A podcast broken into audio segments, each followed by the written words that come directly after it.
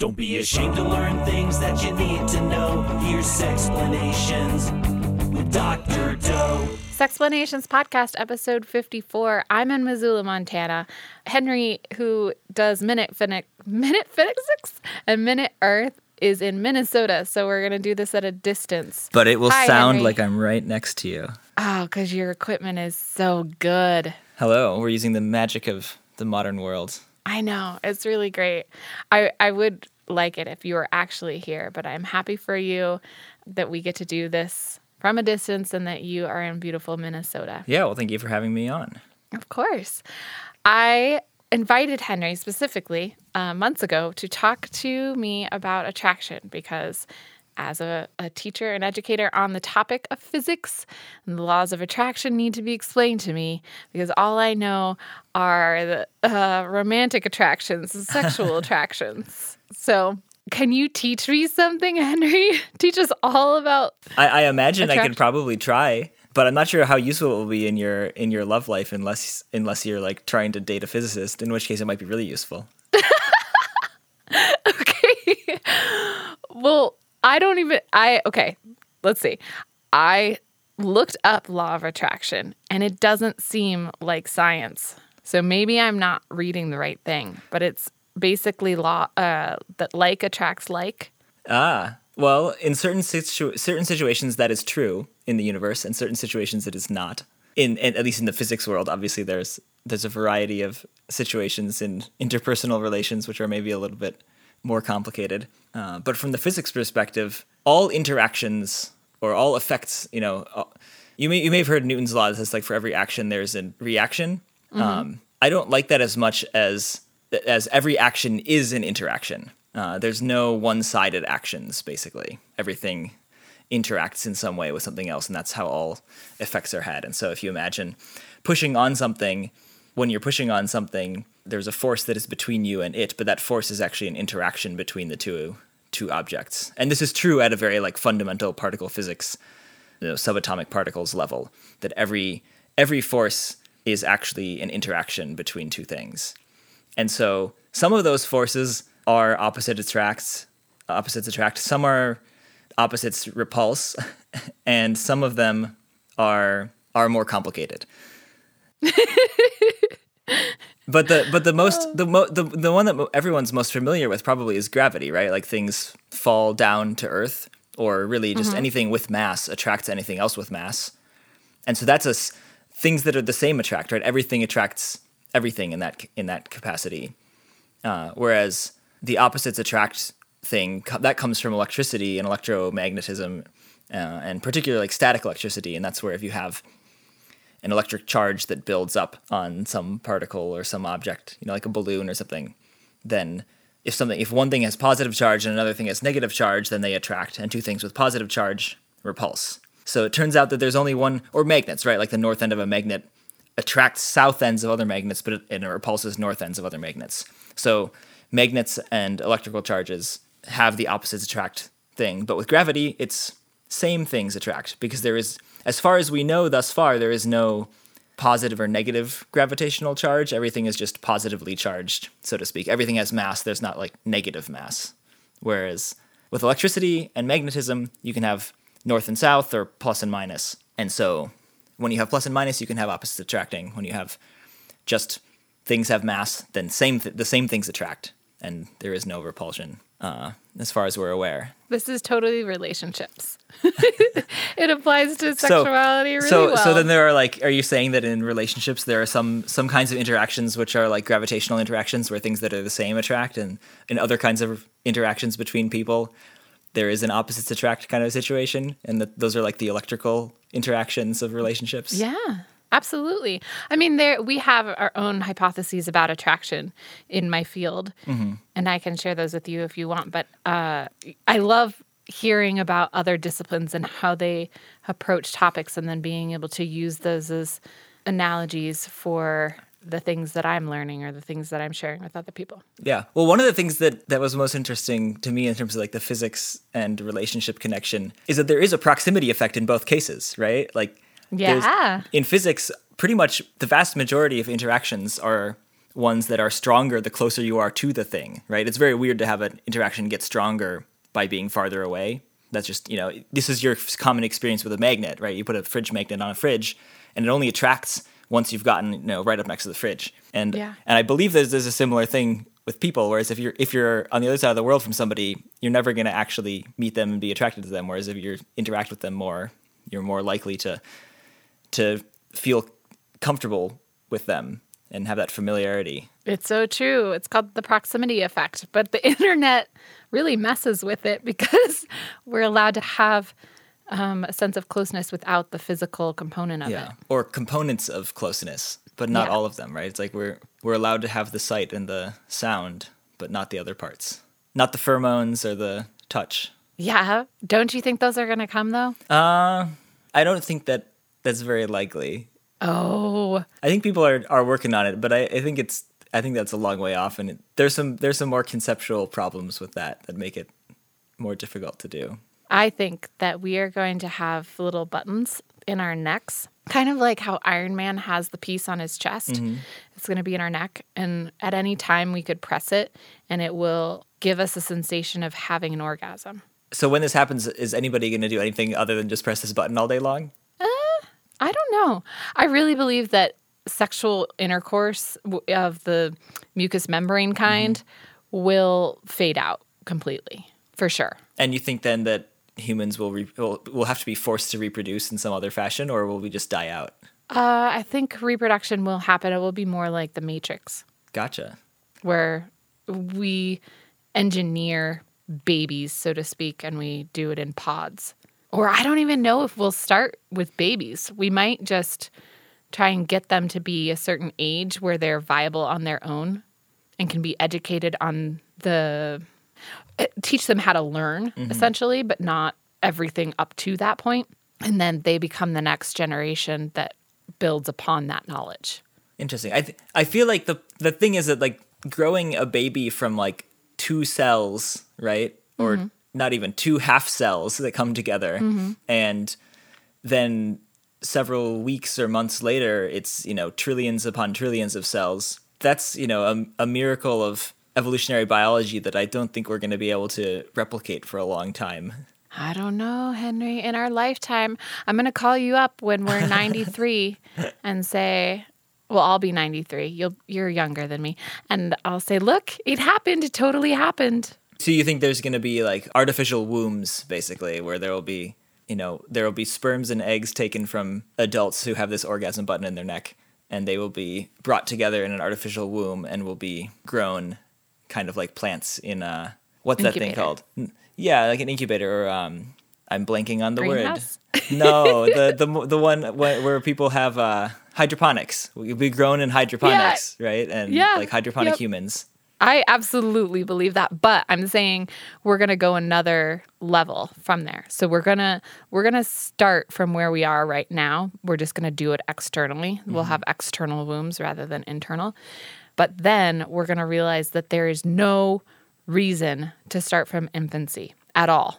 And so we're just going to skip ahead to like age 4 and put knowledge into that or not four like a fourth grader mm-hmm. put knowledge into that human being so that they know how to learn like they have all of their language skills and they have all of their deductive reasoning skills et cetera.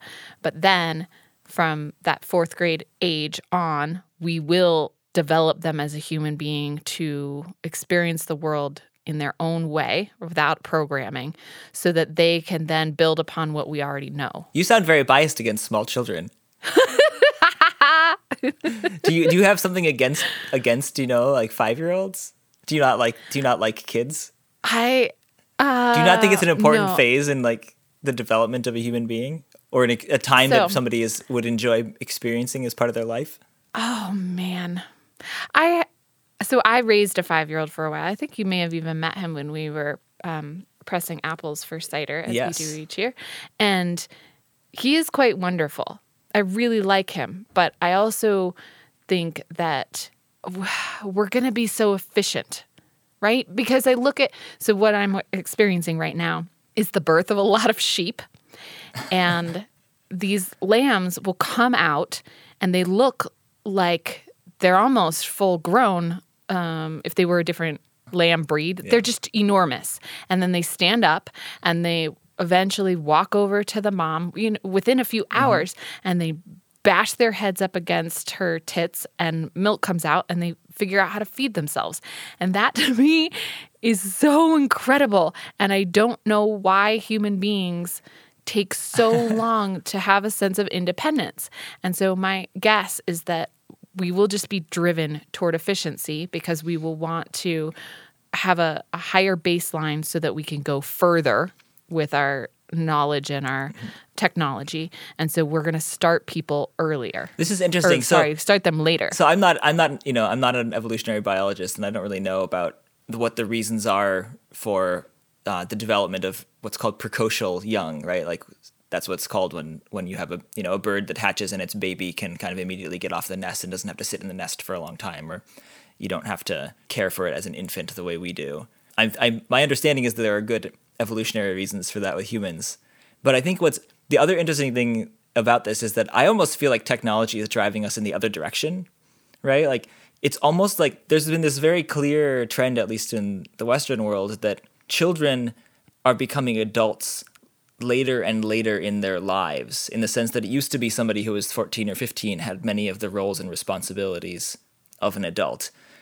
And then, you know, 18 or 19. And now, like, we talk about college kids, right? Like, they're still children when they're 21 years old. Even though they are doing mm-hmm. many adult things in terms of kind of their the responsibilities that that I would say a, at least a huge number of human beings in the Western world uh, don't really become adults until after college, in the in the sense that we might have previously considered the in the way that we think of adulthood, where you're independent and you're making your own decisions and you have your have those kinds of adult responsibilities. So I almost feel like techno. I don't know. How, I don't know how much technology is having a role in that, but clearly, clearly, technology has had a role in developing modern civilization and and you know technology and education kind of have become quite intertwined and people are staying staying in school for longer and doing more more schooling. And so there is at least some capacity in which we are taking a lot longer to grow up. So i'm intrigued that you think that we're going to try to go in the other direction at some point because or maybe we will maybe we'll go in the other direction but we'll still be just feel like kids forever Well, something like that. Obviously, we know that we have evolved abilities that are much more advanced than sheep. And so it doesn't make sense to associate advancement with a baby born who is able to, to just boop, go. But I really do think that we're going to try and pull it off and maybe even get the person all the way through adolescence. Like, not, why, why, why start at fourth grade when you could skip puberty? I don't know. I think this is this is making me think of one thing that's that I think is interesting. You're you don't have a whole lot of um, like hard science background, is that right? Right. My undergrad is in psych, my master's is in health, and my doctorate is in sex, which are all what I would consider on the softer side. Yeah. When, I'm not making meaning to make any judgments of any sort, but mainly just that you can, you can. no, mainly just that this. I think what's interesting is that the if you haven't spent a lot of time, you know, learning about the the details of the different, you know, all of these sciences like biology and chemistry and physics are very much, at least you know, kind of molecular and microbiology. You kind of get into smaller and smaller things, and to a regular human being, a lot of things that even you know just just studying something under a microscope is not something you can see on any everyday part of your life. And so anything that is smaller than that, you don't really have a good sense for the scale and the complexity of the systems that are involved. And I think one thing that happens when you study these things is you is you can you begin to appreciate that like yes, these are all really small, but the scale of something that is like a little protozoa or bacteria or whatever that's in your gut, that scale is actually in many ways much closer to the level of complexity of a human being than it is to the level of complexity of an atom uh, and the size of an atom. And so some of these, like the this this and this is where like we're we have amazing technology to be able to do things with with atoms and electronics, uh, which is what enables all of our computational, all of our internet and all of our conne- connectivity and all of the crazy stuff that that you can do on computers and phones uh, and things these days. And there is a lot of really cool stuff happening with genetics uh, and with a lo- other aspects of of biology and you know gene editing and CRISPR and all these sorts of things but the the levels of complexity and the scales are just so mind-bogglingly different that it seems just crazy to imagine that we would be able to just say, "Oh, we're going to skip this, you know, skip the stage of 4 or 5 years of the development of a human life and somehow be able to just start at year 5 or year 10." Because like how would you how would you actually assemble all of those atoms into the configuration that that are needed for a 10-year-old human, right? Like what's the process? What's the device that's going to do that? The best device we have is called a womb and then raising the child, right? Like and and letting letting the mechanisms that are, have developed of cell division and the ways that cells divide and grow into into an infant and then into a larger person. We don't have any, you know, anything nearly as close or as efficient as doing that as as nature does. But I think that the sweet spot is where people like me, who I would say are more um, on the designer, architect, dreamer side, s- have these visions that are totally impractical with what we currently have to work with. And we tell the scientists, the engineers, the, you know, the people who take the measurements and build the machines, and we say, this is what I envision. And then it happens. We're able to make it possible. You know, this is like having the conversation with somebody who has just figured out how to consistently make fire. And I come along and I say, Oh, yeah, but we're going to have this thing called a microwave where you put the food into a box as if you're setting it on top of fire. And instead of it smelling bad, and instead of um, this odd cooking pattern, it's going to be consistent and it's going to happen within seconds. And so, yeah, the technology is not there yet, but I absolutely believe that it will be. And I'm not concerned about how to pull it off because that's your that's your job, not mine. Well, luckily, it's not my job either. I just I just tell tell people about science. Yeah, no, it's interesting. Like I'm sitting here staring at a at a box that has a, a, a Lego rocket on it, mm-hmm. and it's making me think about what people thought. You know, even in the 40s and 50s, what the future was going to be like, and. Mm-hmm. There was a lot, you know, if you look at early Star Trek or a lot of scientific speculation, people thought that we were going to have moon bases and flying cars and regular trips around the solar system. And they thought we might have teleporters and all these fancy physical transportation and infrastructure devices. Mm-hmm. And then they had them, you know, fairly rudimentary, essentially just like walkie talkies, right? Or phones, like tele. And I don't mean smartphone phones, I mean like landline telephones kind of setups for Yeah. for communication and and computation was everything was done by hand by people and and or computers just in the in those sci-fi things kind of felt like they were just digital people that still had the same capacity that same limited capacity of a human. And what it's turned out to mm-hmm. be that we have information technology and compu- computation and imaging image processing capacities far greater than anyone possibly could have imagined at that time. But we really don't have much improvement upon you know the cars and the rockets that were there. And we don't have moon bases and we don't have levitation you know and or teleportation really in any meaningful way because there there are a lot of physical limitations to actually mm-hmm. moving mass around or making making collections of atoms putting them together which is you know call it teleportation call it creating a human who's 10 years old. It's in some ways it's like the same problem. You're trying to to gather together and put in a very specific configuration billions and billions and trillions of atoms. And that's a hard project uh, it's a hard thing to do if, you, if there's a very specific configuration you need to get them in. If you want to just have it be a lump of coal or something, then that's another story. you know, I- I just if you've ever watched, I think it's 2001: A Space Odyssey, right? They're on this like shuttle to the moon. That's just like a regular like kind of airplane equivalent on this air, you know, kind of the, the airplane to the moon. And they're reading these like digital digital screen things that are newspapers, right? That have like the news the news.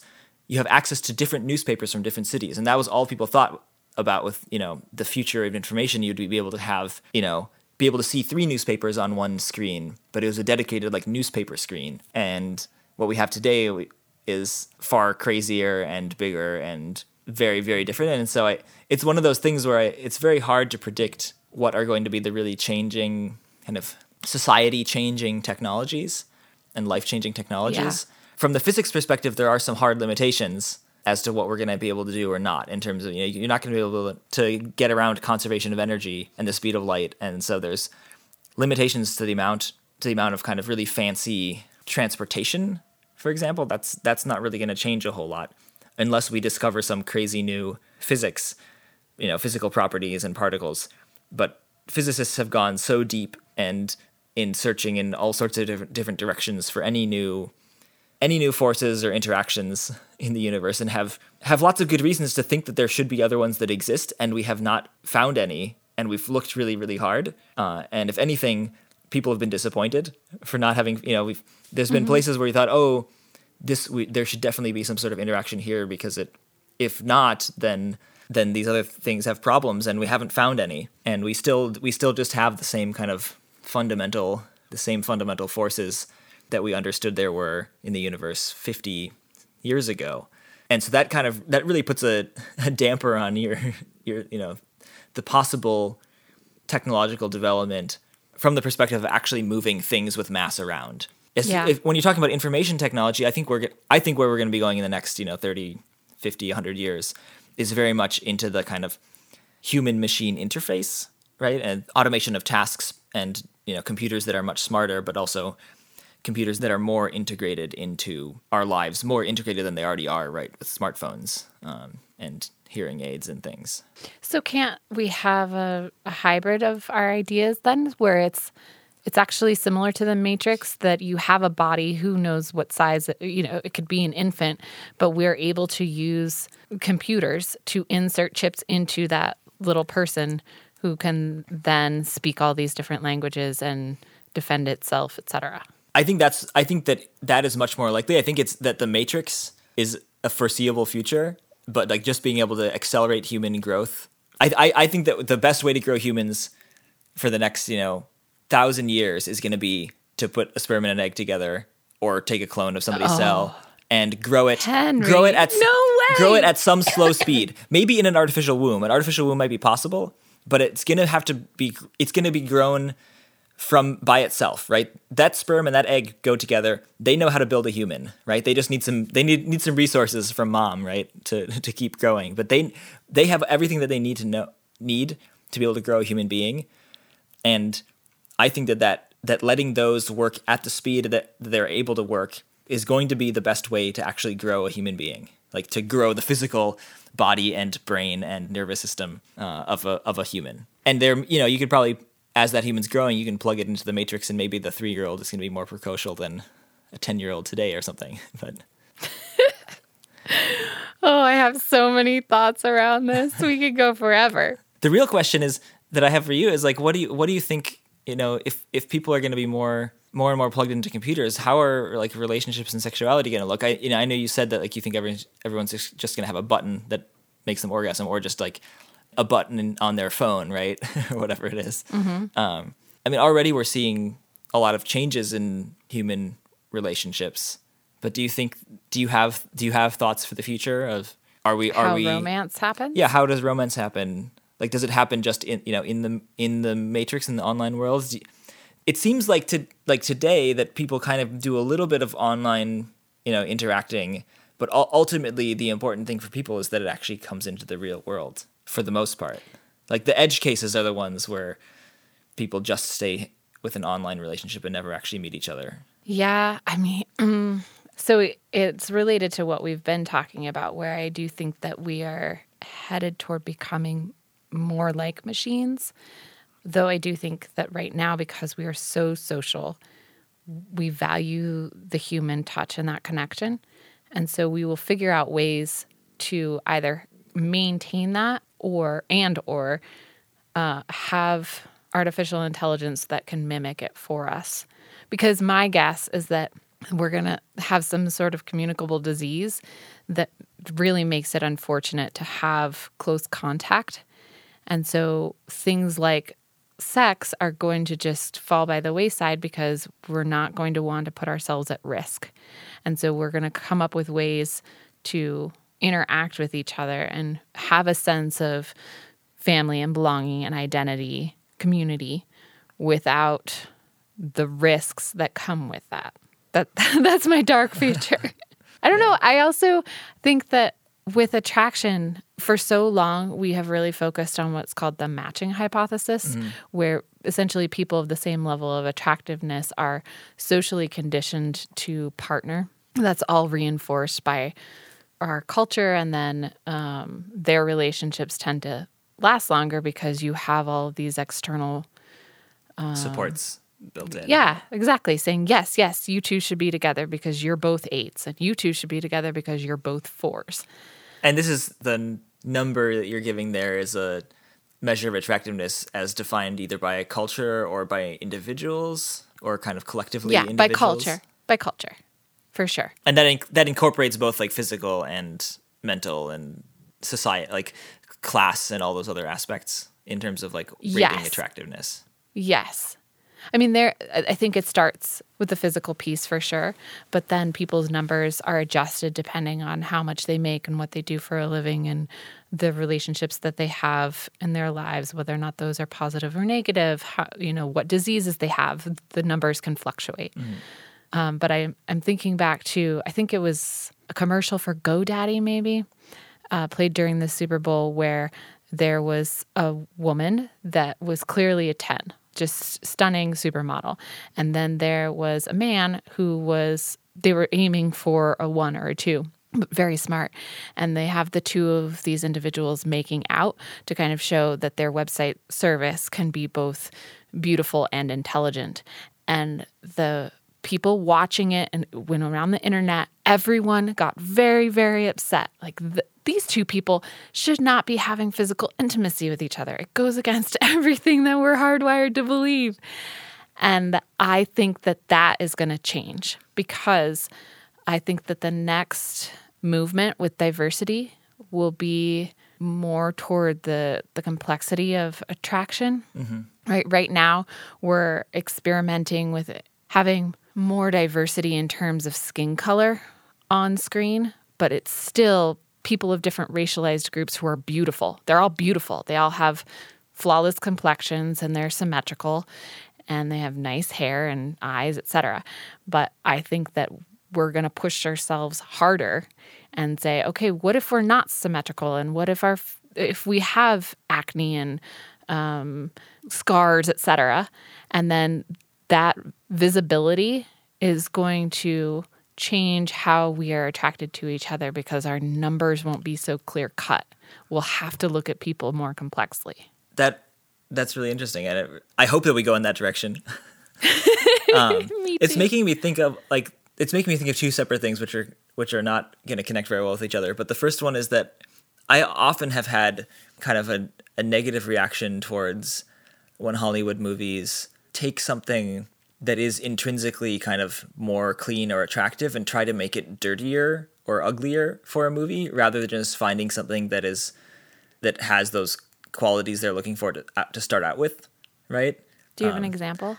the the one that comes like most to mind for me that like in my life for some reason stands out is Cold Mountain is a book and a movie and the book is like it's a really you know it's this civil war woman is left at alone at home to manage you know to to, to deal with the farm while her I don't remember if it's a husband or a lover is off fighting uh, and Oh she yeah, with Renee yeah, Renee and she doesn't really know how to farm because she wasn't a, you know, she was enough upper class or something, or had another occupation that, and the book is just super gritty and dirty and dark. And when you think about these things in in real life, you know, like people who work a lot and deal with these kinds of situations end up like the the place they're living has a grime to it and a weathered, you know, look that it's the sort of thing that people try to get at when they distress jeans or distress musical instruments, right? They're trying to make it look worn and old, even when you buy it uh-huh. new. And uh-huh. there's just something about that that both the characters and the locations and the places that they are, everything always feels too fancy and clean. And it feels like it feels almost like a play, right? Like a, in a play, it's totally acceptable to have somebody made up and like the makeup doesn't look really photorealistic or right. It's just like, oh, that's just a person that looks, you know, nice with that looks normal and they have this that this giant scar, but the scar isn't, you know, actually real. Or like the the dirt isn't actually dirt or the blood isn't actually blood, right?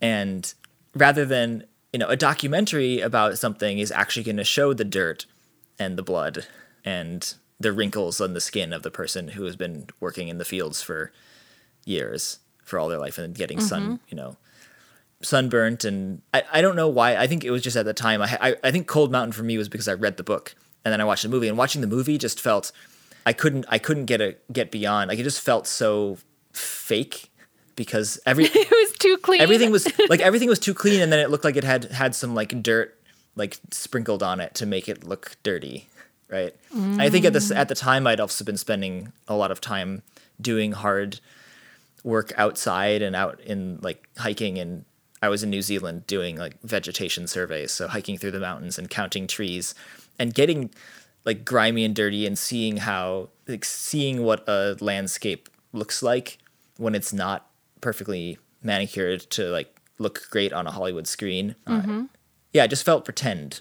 Which obviously a movie is pretend, right? Why would I expect anything else? But I think we I think with movies we we kind of want them to feel real. At least that has been a trend, right? In over the course of Yeah. the last hundred years, is that movies are trying to feel more real anyway, that's one direction. I'm sure that the, the the actually more the better discussion to be having would be about the the use of the various uh, tropes that are used in Hollywood to like make pretty people ugly, which is just such a horrible idea and concept, but it happens right in lots of movies. Um, and or make you know skinny people fat or things that are that society doesn't hasn't been conditioned to want to look at on the big screen and the way that, that hollywood does it is not by finding the real thing but by taking the thing that they're used to putting on the screen and trying to kind of back it out in a different direction Yeah. I hope that we lose the concepts of pretty and ugly to a degree. I love appreciating beauty, but I I just think that designation of human mm-hmm. beings is kind of going to wear off. Or we're like, oh, that's such an archaic way to think about each other.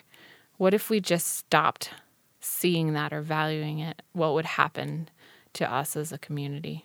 What was the second thing that you were thinking about? Oh, the second thing, it, I think it was second thing was more connected with your idea of the future and people having interactions kind of more remotely, and it was that often in situations where people are kind of in a story, you know, in media or whatever, on in a movie or a book, where somebody has an online persona or avatar, it's very natural for the online persona to kind of subscribe more to societal norms of beauty and attractiveness than the actual person, right? This is a typical thing. And it even happens in our world where you have people on Tinder rating themselves as taller or whatever than they actually are, right? So there's there's this tendency both in the real world and also in fiction for um, you know, you have some kind of grungy person who's in their avatar in the online online world is, you know, stunning and gorgeous according to societal norms, right? And doesn't mm-hmm. isn't at all like them.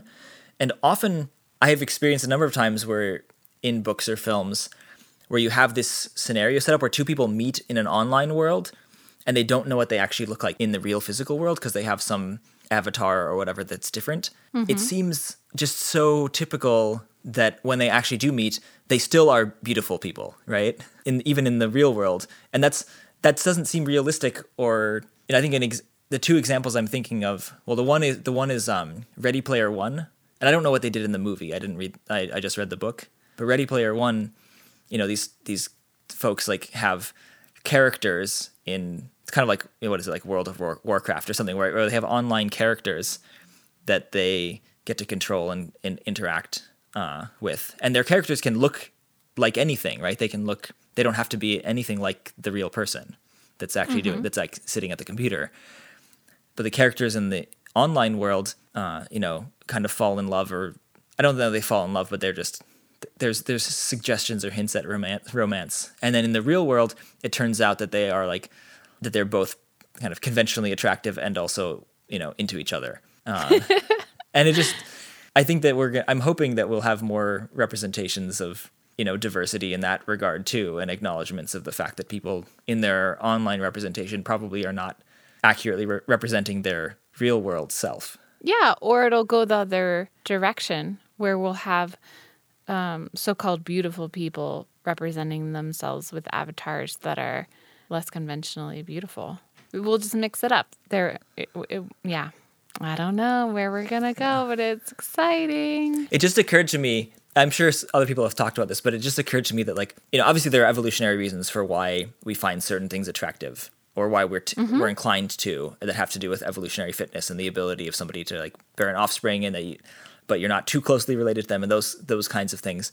But this this trend towards kind of as you're talking about symmetrical features and blemish free faces and things mm-hmm. feels in many ways very aligned with the babyfication or babification or like dogs that look more like more and more like puppies right or animals look more and more like puppies right and it's like Yeah. basically are we're, we're, we're like making human we're saying that the standard of like human attractiveness also has some aspect of the features that make us like babies of you know babies have these this smooth skin and tend more to have symmetric features because they haven't had the opportunity maybe to develop asymmetries Yeah. Interesting. Basically, I'm just calling Hollywood actors babies or something. but it's i don't think it's that far from reality and part of it is because babies come out and like you said they haven't been exposed to a ton of diseases or injuries etc so they are the, the epitome of health at that point Right. They're the new car. Oh, Hasn't gotten any any dings on it yet. no oh could i ask you about the attraction to glasses because it actually does the opposite for evolution it's almost breeding blindness into us Interesting. That's a good point. I never thought about that. I've always felt weird about glasses. Part, probably because, Really? because I don't have them and because you know they have this cultural association with like with things that glasses are not at all an indicator of, right? Like we we kind of think about them as like having something to do with intelligence or smarts or coolness or mm-hmm. something. And Yeah. Nerdiness. It depends on what the glasses look like, but like traditionally it has to do with like intelligence and or you know learning and studiousness. And there is a reason for that, which is that like you know 100 years ago or 200 or 400 years ago, the only people who had glasses were the ones who needed to read, and so they had they had to be both rich and educated, right? And other people didn't. You know, glasses, being able to read and being able to see things well was not uh, as important a part of being able to fit into into into society, whereas it is now Yeah.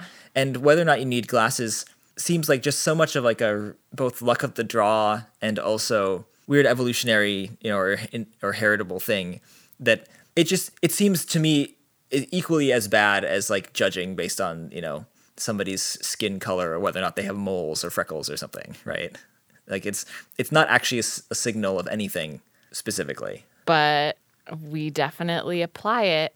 And I can say for me, I am attracted to the glasses look for sure, which makes no sense biologically. Right. Well, and I, I imagine that that's something that like evolution is not really going to have much to say about glasses because there weren't a whole lot of glasses going on throughout most of human evolutionary history. So that's that's part of it. That's what that must be. You know, ninety nine point nine nine percent social. Right. Yes, I think I'm understanding. I am guessing, though, that if people are more attracted to human beings who wear glasses, then we're breeding that trait in. Is this a is this an so- established thing now, or is this just a, a trend? Do you know? Because I'm thinking like you know there was a, probably a period of time in the 50s or 60s where people who wore glasses were maybe viewed more as nerdy or bookish or whatever, right? And and unattractive. This is like broad mm-hmm. broad strokes, obviously. Yeah, I don't know. I mean, it, we could take it a step further and say that the people who tend to have really awesome genes that are intellectually, you know, kick butt are the ones who are also choosing not to breed more often than the other way around. that was not articulate at all. What you're saying But- is that is that like current evolutionary fitness actually favors people who breed more and thus are less, you know, less educated basically because that's that's the main Well, the other way right? around. The other way around that people who are less educated are breeding more. Right. Yeah, and so the sa- I think the same evolutionary thing is happening where we're just doing odd things that don't seem to serve us in in what I imagine is a, a fit future, but we keep doing them anyway. The the glasses is one of them. Braces is another. We are really attracted to straight teeth, but often the people who have the straightest teeth were the people who had the most crooked teeth and then got braces to correct them. And so uh, we're not breeding in the trait of straight teeth. That's interesting. I never thought about very that very part crooked of it, teeth. That like people who had braces m- might actually have straighter teeth than people who just had straight teeth to start with. Yes. That that is really Isn't that weird? And that's also just an American thing, right? Because like other parts of the world, like England, they don't. The national healthcare system doesn't cover orthodontics, and so I think that Mm-hmm. you don't. You have there's much less emphasis on straight, clean teeth. Maybe clean teeth, Oh, yeah. but straight teeth. There's much le- much less emphasis on. Yeah. It's all a mystery to me. Attraction, it, it's still a mystery. Yeah. It's so weird. It's such it's beyond whether or not it's a mystery. It's just it's like a weird thing that suddenly like there's this kind of judgment and even whether whether you're talking about physical, you know, sexual attraction or just like attraction to people that you like want to hang out with and be friends with, right? Like it's a weird experience to like it's very much the like you're judging a book by its cover. I think that's what I'm trying to get at where like you can very quickly kind of feel that there's some pull or not, right? A pull or a push. Um, and obviously, when you spend time around people that you more that you just have, if you were neutral on things and then you spend more time around them, they become more familiar and like the scale tips more on the attractive side or the comfortable, familiar Yeah. side. Just in general, everything. I think that's that's in many ways just like a humans become comfortable, um, comfortable with things you experience multiple times, and so you tend to like them more because they're comfortable. Yeah. But yeah, the attraction is is very weird. I think one of the things that has been interesting to me is to realize that there is still a huge diversity of attraction and I you know we, throughout this conversation here we've been talking about like what you know what society views as attractive and you know you're saying somebody is a 10 on the attractiveness scale. And mm-hmm. even among people who are of a similar similar upbringing similar culture to to myself i often find that like the things that i that i am attracted to are are different than the things that other people are attracted to. And like somebody might look at someone superficially and say oh she's hot or something and i'm like oh i wouldn't even like you know given a second glance sort of thing. Um, and it's the sort of thing where like you can see when you do look again why somebody like what it is about that person or that whatever it is you're judging you can see why somebody would be attracted or would like it. What are you attracted to? i think i'm definitely attracted to like things that indicate interest in being outside and being active. So like there's an aspect of like actual physical fitness and kind of a little bit of like like i like makeup to me like is is actually like a the opposite of attraction. If it's if it's at mm-hmm. all too like if it's too smooth because then there's some aspect of that that to me is signaling like oh this person isn't isn't going outside and and doing out you know they're not doing outside things um, uh-huh. like charring their skin and getting no dirty. not charring and- the skin but just like you're you know going out in the sun or sweating like if you if you have stuff plastered all over your skin it makes it harder to like cool off when you're you know if you're if you're sweaty um, and or it gets messy Yeah. I think as a this is this is not necessarily an attraction thing, but I think this is getting to the proximity effect thing. I think as a very kind of shy and fairly introverted person, I have often had like I have tended to have more relationships with people who are more outgoing because I tend to oh. like because if if there's another shy person, then we just don't talk, right? Like there is no interaction, or it's much har- it's much less likely for there to be an interaction, and so I'm much more likely to be interacting with more gregarious people. And so even if you know even if that's not what I would be more interested in or attracted to, like outgoingness. I encounter more, right? And I think this is just a natural thing that like you tend to encounter more the things that you tend to encounter more, and outgoing people encounter more people and interact with them more. Yeah, no, definitely. I think that in the the relationships that I have studied, just the people around me, I'll ask them, "Are you an introvert? Are you an extrovert? What is your partner?" And oftentimes, E's pair with I's. and I know lots of people. I know people who are who are introverts that have, you know, that are together often because they both did some sort of similar activity or something that brought them together. But in terms of regular day to day socializing, I end up talking much more to, to people who are extroverts because they're the ones who are doing the talking. Yeah, I'm trying to think of what I am attracted to. I, I really like um, mesomorphs. I don't. Which are what is a mesomorph? I have I have never heard of that. the in between body types. So there's endomorphs and ectomorphs. So really large people and really slender people. Okay. And I, I like the middle ground. Um, I like quirky things. So So quirky, like just kind of outside the norm of what society considers normal. Yes, for sure. So, mm, like, uh, um, a lisp is something that is attractive to me. But if everybody had lisps, then a lisp wouldn't be attractive to you. Well, then it would just be wonderful. I would have uh, an overflowing field of eligibles. Uh, I'm what I'm wondering is like, do you think that are these things that have, that you've learned to like because they're outside the norm? This is kind of like the thing with the hipster beards. Are you like this study that people did that Yeah. showed that like beards are attractive only when less than half of the population has them, and then when more of the population has them, like it's like clean shavenness is attractive. It's basically like whatever is the minority is attract is more attractive, and it like in terms of like what you encounter on a day to day basis, it's kind of n- the novel thing is more attractive. Yeah, maybe. I also think it's a self preservation technique where if I know what my level of attractiveness is, right, and I can manipulate that with certain um, variables to say, okay, if I on a any given day, I'm like a four to a six, depending on how I maybe whether or not I'm ovulating. I can change what I access by what I'm looking for. I can manipulate my own sense of attraction to others by what I'm after. And so I will have a lot more success if I go for someone who's not traditionally attractive because I don't have to compete with the sevens, eights, and nines and tens. It's, it sounds so crude. Yeah, I was to say this is some me- crazy gamesmanship you're you're working on here.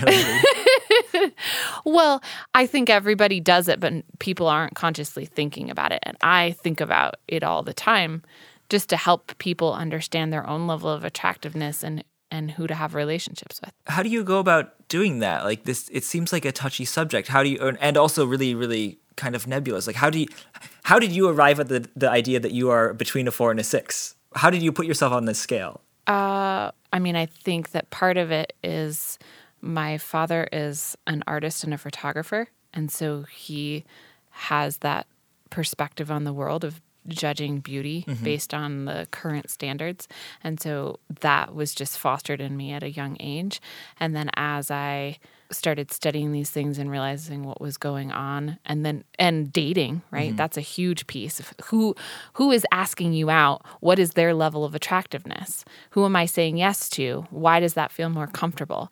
And because i can look outwardly and say oh you're you're four, you're five, you're six, you're whatever, then I am more capable of letting that be a reflection of who I am. Interesting. So it's kind of like that uh, that thing where you put a card on your forehead and you don't can't see what it says, but Yes. you like talk by talking to other people, you kind of can figure out what it what it is.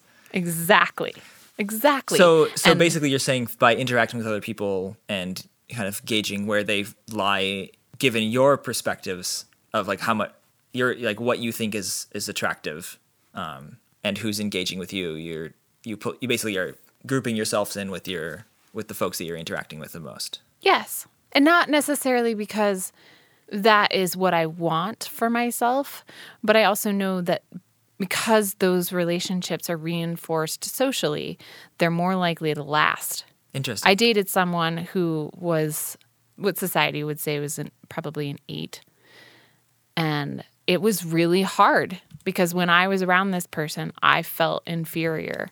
Society was judging me as inferior, and I could pick up on that energy. And that was really hard.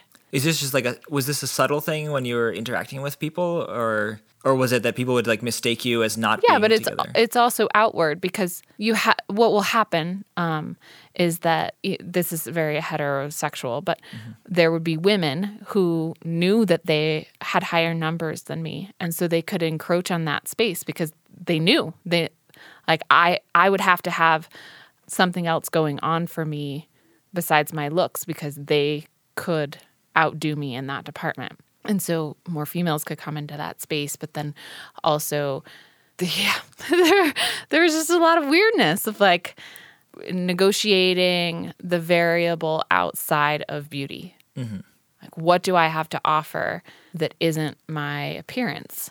Which is great. It's so great. There's so much of it that was good, but society definitely put pressure on it for it's like, and why? and that was was the pressure. Did you did you feel like there was pressure just from from other people's relationships, or did you feel like you know you're just going to the grocery store or going to a restaurant and you there were some interactions that felt like there was pressure there as well? All of it. Well, and I think I judge relationships too in that way, not because I want to, but just because it's taught to us. So, for example, my last partner, uh, six three, I'm five four, and I would always think in my head that we were really close in height. But whenever I would see us, I would realize, oh my goodness, this is a very very tall man, and I am a very petite woman. And when I saw people like that together, I would often judge and say, "Come on, lady! Like, there's there's so many women who want a really tall guy. You you have many more people to choose from because you're so short." I mean, this is all uh, not politically correct, but I would I would judge her, and so when I would see myself in the mirror standing next to him, I would judge myself and say, "Come on, Lindsay! Like there's there are shorter men who are looking to have women who are shorter than them. You have this so-called responsibility to give up your tall man to a taller woman. This is nuts. This is yeah, it- totally crazy. but if it's it's still there in my system and i've talked to other people who do similar thinking because it's really ingrained in us and if if you allow your brain to kind of look at what's going on you can recognize it that doesn't mean that it's mature or Right. but it also doesn't mean that it Uh, doesn't affect you. What you're saying, like, it Exactly. still affects Exactly. the, affects the relationship, which is which is unfortunate. Yeah. Yeah. I, I sound really, really manipulative, but I'm also really gentle with myself to say, okay, yes, this is what society is putting into my head. And how do I make those decisions autonomously? And so the, ultimately, I end up with people because I care about them. I'm fascinated by them. I think that they're so much fun to hang out with. They're, they're, there's adventure and the the scent of their armpits tells me that they're not related to me biologically and I can have sex with them and not, you know, create offspring that would be less fit. That's it. So do you, do you ever? I'm curious. Do you talk to your partners about this kind of thinking? Because it feels like if you are if you are kind of aware of this stuff and you don't ever talk talk to them, then it then Mm-hmm. it feels kind of weirder or like you're playing a game that they're not playing and you're strategizing behind their back almost. So I imagine you must at some point, but like how do you how do you navigate that or do you only interact with people who also do this? Um, I talk about this stuff all the time, and I think that people who are attracted to me and maintain that attraction have to be into those kind of curiosities. You know, if it wasn't for them, if they felt like, gosh, Lindsay, this is really questionable behavior, then they would self select and leave. Um, that doesn't mean that I should just run my mouth all the time and say, hey, that behavior was a yes and that behavior was a no. And I am constantly m- measuring your ability to be compatible with me. But I do want them to be part of my kind of mm-hmm. scientist brain and, and have you know cool realizations about what's going on and try and understand hey h- how did we end up together and what is still working for us Right. Do you have a good way of kind of separating out the aspects of this kind of societally imposed idea of pairing and attractiveness that are relevant for, again, the societal idea that people are being paired for the purposes of like raising children, you know, in a, in a heteronormative way?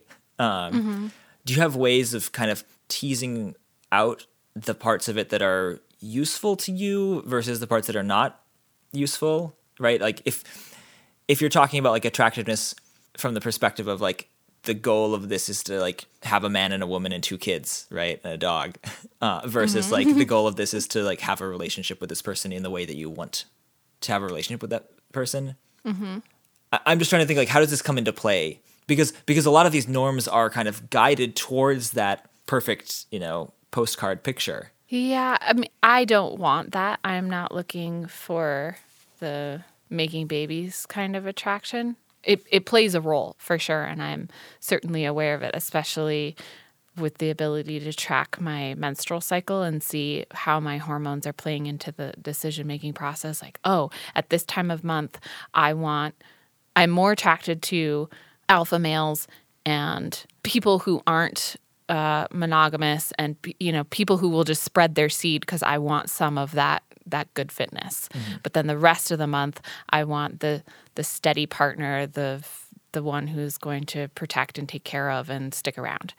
Um, so I, I'm aware of that. I think when I was younger, I was looking for different things that I than I am now. I was trying to sort through communication and intimacy and what that looked like, and I thought that finding somebody who was different than me would help me grow.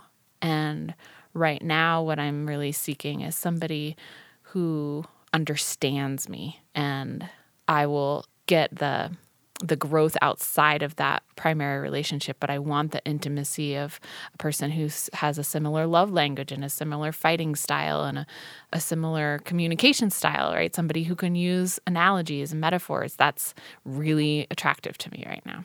I don't know if I'm answering your question, but I definitely try to delineate between what I think feels good and what is good. What about you? Well, I, I think part of it is like I don't unlike you, I don't think about attractiveness in this way.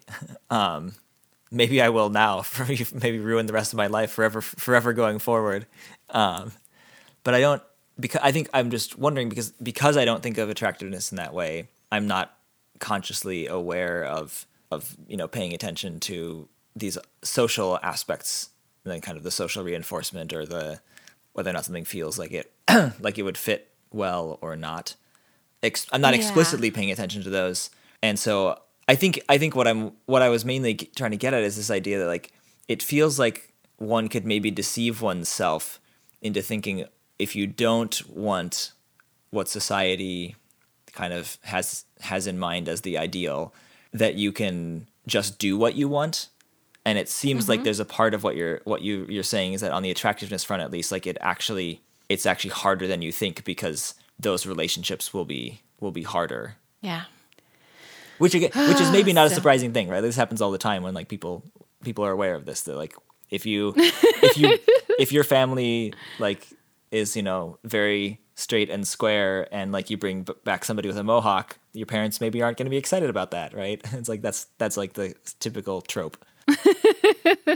But it's interesting to think of even from the pers- from the perspective of like trying to be more more open minded and a, and as you said like interested in a, a wider variety of having a broader definition or idea of attractiveness and h- how society mm-hmm. and and or, or cultural norms still kind of like squeeze you back into that narrower version or at least you have to have there has to be it's harder it's harder work to go out to be outside of that outside of the norm Ooh, I like it. so what would you So- what would you like to see in I imagine like in in media whatever form it is movies or TV or internet things um what do you think I think you said earlier that there that you think that kind of like a diversity of like kind of levels of attractiveness but do you that feels very intangible to me. Do you have a sense of like any like actual tangible like hard points that like you you, you hope that we're going to see more of going forward?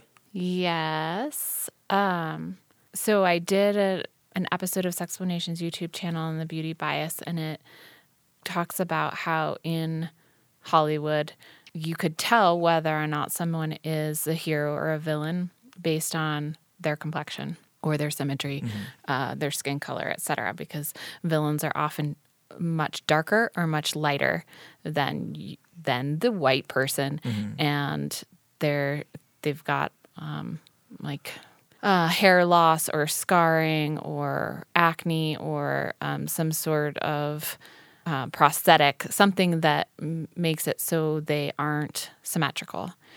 And I love it when those roles switch. And I think the first time that I, I noticed it was in Frozen, maybe? The Disney movie, Pixar. yeah. Oh, I'm in trouble. but um, why are you in trouble? where yeah the villain is pretty. And um th- and that's happening more in like the marvel movies. The roles are getting moved around a lot. And i i think that it will be exciting to see some of the more um human traits in our everyday characters and not just associated with being the bad guy. That that'll be nice. So so things like acne, um, the Wes Anderson movie that just came out, Isle of Dogs.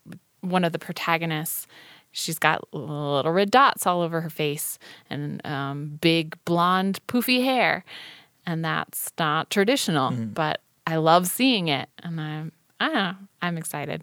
It's gonna change. And it is because with things like reality TV, you can only control for so many variables. Eventually, you're like, oh gosh, we've run out of all the beautiful people who aren't already in cinema. So I guess like, Yeah. I mean, I feel like YouTube is has been a great way of expanding my, you know, exposure to yeah, both both from the like the the physical attractiveness, but also just like people who have different views and perspectives. Um, and I know that there's often a lot of kind of like you know filter bubble kind of stuff going on, but even so, I have been exposed to things that are that are outside of what I would normally associate with kind of standard media, which has been nice. yeah, I, I love YouTube so much. It's wonderful. do you do anything specifically in your in your channel your episodes to try to like push in this direction i mean obviously you're talking about it and talking about these issues but in terms of like the way that you like in terms of like wearing deciding to wear or not to wear makeup or bringing other people on or how you're lighting yourself are you lighting you know Yes, are you lighting We've already decided how manipulative I are am. you lighting Remember? are you lighting yourself to like accentuate the the facial like the wrinkles and the bumps in your skin or to make yourself look smooth I don't do the lighting, but I think that the lighting is done to make me look smooth. And I do wear makeup. I have experimented with not wearing makeup or wearing less makeup. And I don't like the way that it looks. And I, I'm still buying into the culture that says if you're on screen, you need to be camera ready in this way. But I I, yeah, even this morning, I was like, yes, I get to go do a podcast and I don't have to put on face because usually I don't wear makeup. I'm allergic to it. And usually I don't wear underwire wire bras. So I'm more flat chested. And so it's like, yes, I, you know, like I don't have to do any of these things, which I feel are part of the role. And when I have that thinking and realization, I'm like, okay, well, then stop doing them. Just give yourself, you are Dr. Doe. Like, mm-hmm. you set the standard. You do not have to wear that bra. You do not have to put that on your face. Just be the example of the, of what you're teaching. And so I'm working on it. I'm, I'm straddling both worlds at this point, for sure. I'm I I I struggle with this even with like in my videos. What do I have? My hand is in the videos, and I still pay attention to like, do I have like something on it that's a scratch or a blemish?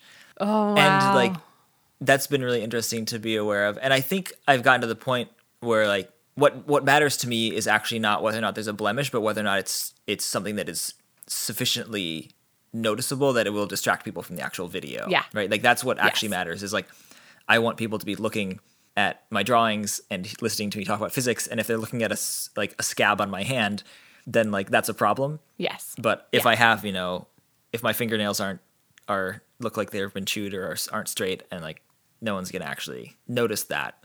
If they do, then I'm doing a mm-hmm. bad job with my video making and capturing people's attention. I mean, I think my thinking is along the similar lines of yes, I don't want my looks to be distracting in the way that I think we are um, taught to believe that people are made up, like their their hair is done and their faces are done when they have something important to say, and so I am more likely to be listened to if I look like this. That's at least that's what I tell myself, and so it's a journey it's figuring it out and testing different variables to see what will and won't stick. So I have I have one thing for us to do before I say goodbye. All right. Uh, if you could give our audience a homework assignment to do called Sextra Credit, Now you can practice at home. Dr. Doe gives you extra credit. between now and they listen to this and our next episode, what would it be? Oh man, I didn't. This, you're putting me on the spot now. This is like homework for homework for me right now with no time to do it. I'm late with my assignment. no, it's good. It's spontaneous. You're you're in academia. Um, I mean, in the in the the theme of the of what we were just talking about, I would say like if there are aspects of your personal values and per, or personality or what, whatever you're you know like you were talking about preferring to not wear makeup and not wear an underwire bra, if there are things like that that feel like they're part of you and mm-hmm. you're going to do something or some activity or some place where you feel like you can't like you ha- where you have to wear the makeup or the underwire wire bra because that's a societal norm i would say try try it out just once not doing that. And of course like keeping in mind the fact that like i'm not asking you to like wear you know a ratty t-shirt to a job interview or something right? But but i think like you know lindsey you can you can try on your on the show to you know do one of those things. Don't do don't don't like change everything at once because that that's the sort of thing that people will notice. But if you just try one thing and just say okay I'll, I'll wear makeup today but i won't wear the underwire bra.